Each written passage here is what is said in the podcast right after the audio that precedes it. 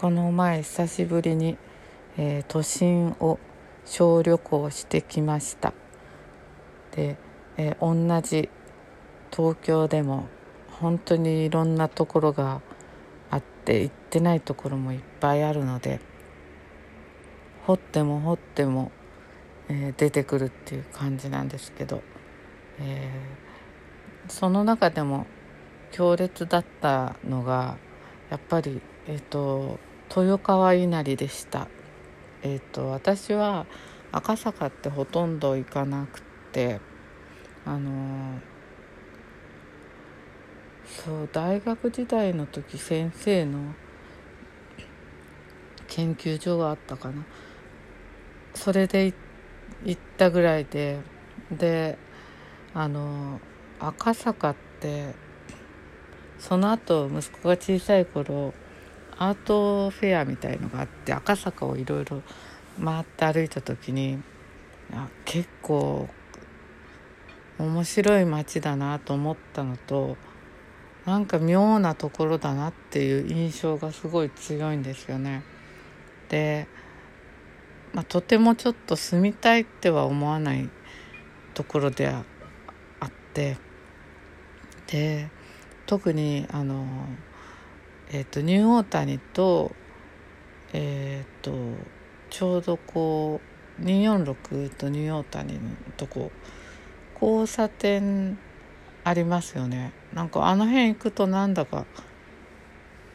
妙な感じになってで赤坂はあの坂も多いから赤坂っていうぐらいだからタモリクラブとかでもよくやってたような気がしますがあの前氷川神社ってとこ行ったんですけどあれも面白かったしあのそのアートフェアの時はあの料亭でああのアートを料亭の後のところをアートが展示してたんですけどなんか料亭ってなんか偉い人が来るんでなんかこうやばいことがあると逃げられるようななんか変なこう忍者屋敷みたいにあのこんなとこから出られるのかみたいな不思議なあのこう廊下みたいなのとか出口があるっていうのが面白かったんですよね。およそ料亭にはまあ縁がないというか当たり前なんですけどあのそういう赤坂っていうとまあ料亭とかなんとなくこう違った世界なんですよ。でなんか妖怪とかいそうな。でそこなその中でもなんか一番妖怪がいそうな豊川稲荷はずっと、えー、避けてきたんですがなんだかえっ、ー、と私の友達とか周りで「いいよ行った方がいいよ」とか「本当面白いから」とか言っててこの前、えっと、ついに行きました、入った途端に、うんと、なんじゃこりゃっていう感じになってで、まあ、普通神社って本殿とかがあってあるんだけど駐車場の方から行っちゃったからかもしれないんですがなんかあの屋台っていうかお祭りみたいな感じでこういろんなのがごちゃごちゃあって狐とかあのいろんな神様がいてなんかいろんな神様が出店をや出店をやってるみたいななんかそんな雰囲気でなんか何が本殿だか分かんないしどこになんかおお参りしたらいいのかも分かんないしなんかもうあのなんだろうこの感じと思って今ふと思い出したんですけどやっぱジブリなんですよねこの感じ。なんかジブリチックな感じありますね。であのうちの近くにあの伏見稲荷ってあって東伏見稲荷ってあるんですけどあのもう中学の時って私の頃はあのヤンキーがいっぱいいてあのお正月とかなると伏見稲荷に集合みたいな感じで行ったりしてましたけど伏見稲荷もこの前久しぶりに行ったらあ意外といいところなんだなと思ったりして、まあ、なんかちょっと狐にも慣れてきたっていうのがあってだから赤えっ、ー、と豊川稲荷行こうと思ったんですけどあのこの狐って実はあの狐じゃなかったっていうのを知ったんです。あのずっと前からあの写真のあのなんだっけあのモデルをしていただいて以来、えー、親しくさせていただいてるアテさんというあの生きたあの世界史宗教百科事典みたいな人がいるんですけどそのアテさんが豊川稲荷面白いよって言うんで行ったんですけどで行ってきましたって言ったら「あれはね」とか言って「あの狐じゃないんだよ」とか言って言ってて「ジャッカルなんです」とか言って。であの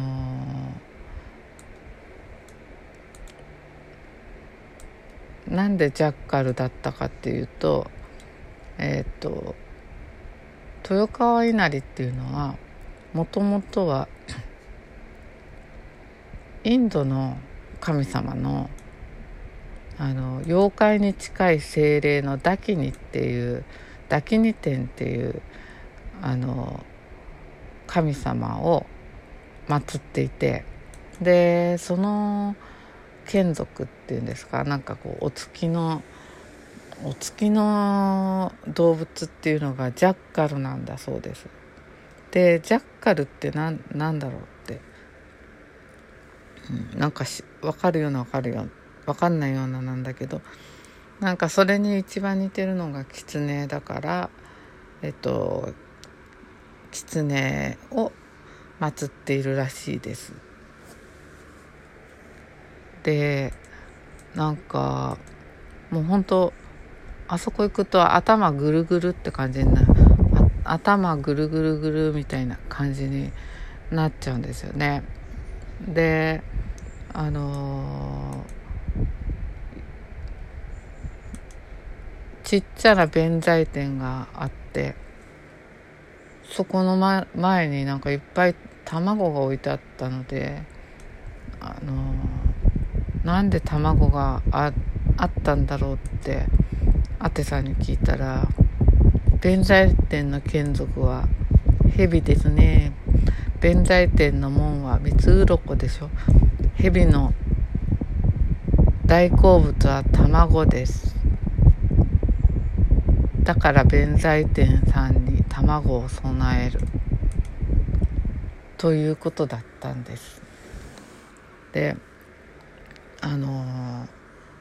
ちょうど行ったらなんかドンツカドンツカドンツカってすごいなんか太鼓のもうなんかこうノリのいいものすごいノリがよくってグルーヴ感がある音が聞こえてきてなんか「リリリン」とか言って「カーン」とか言って「ドンツカドンツカカンカンカン」みたいな感じでなんかものすごいこう踊りたくなるような音楽が聞こえてなんだろうと思ったらなんかそれがあのお経だったんですけどなんかこれもアテさんに聞いたら般若心経を唱えてるらしいんですけどあの般若心経がそれぐらいの速さで言うらしいんです。普通お経ってなんかこうワンワンワンっていう感じだったからまあ私は本当に仏教家が仏教じゃないので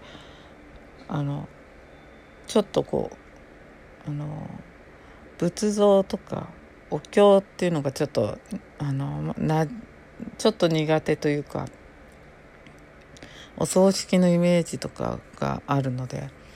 だけどあのそこのお経はすごいかっこいいんですよね。でなんか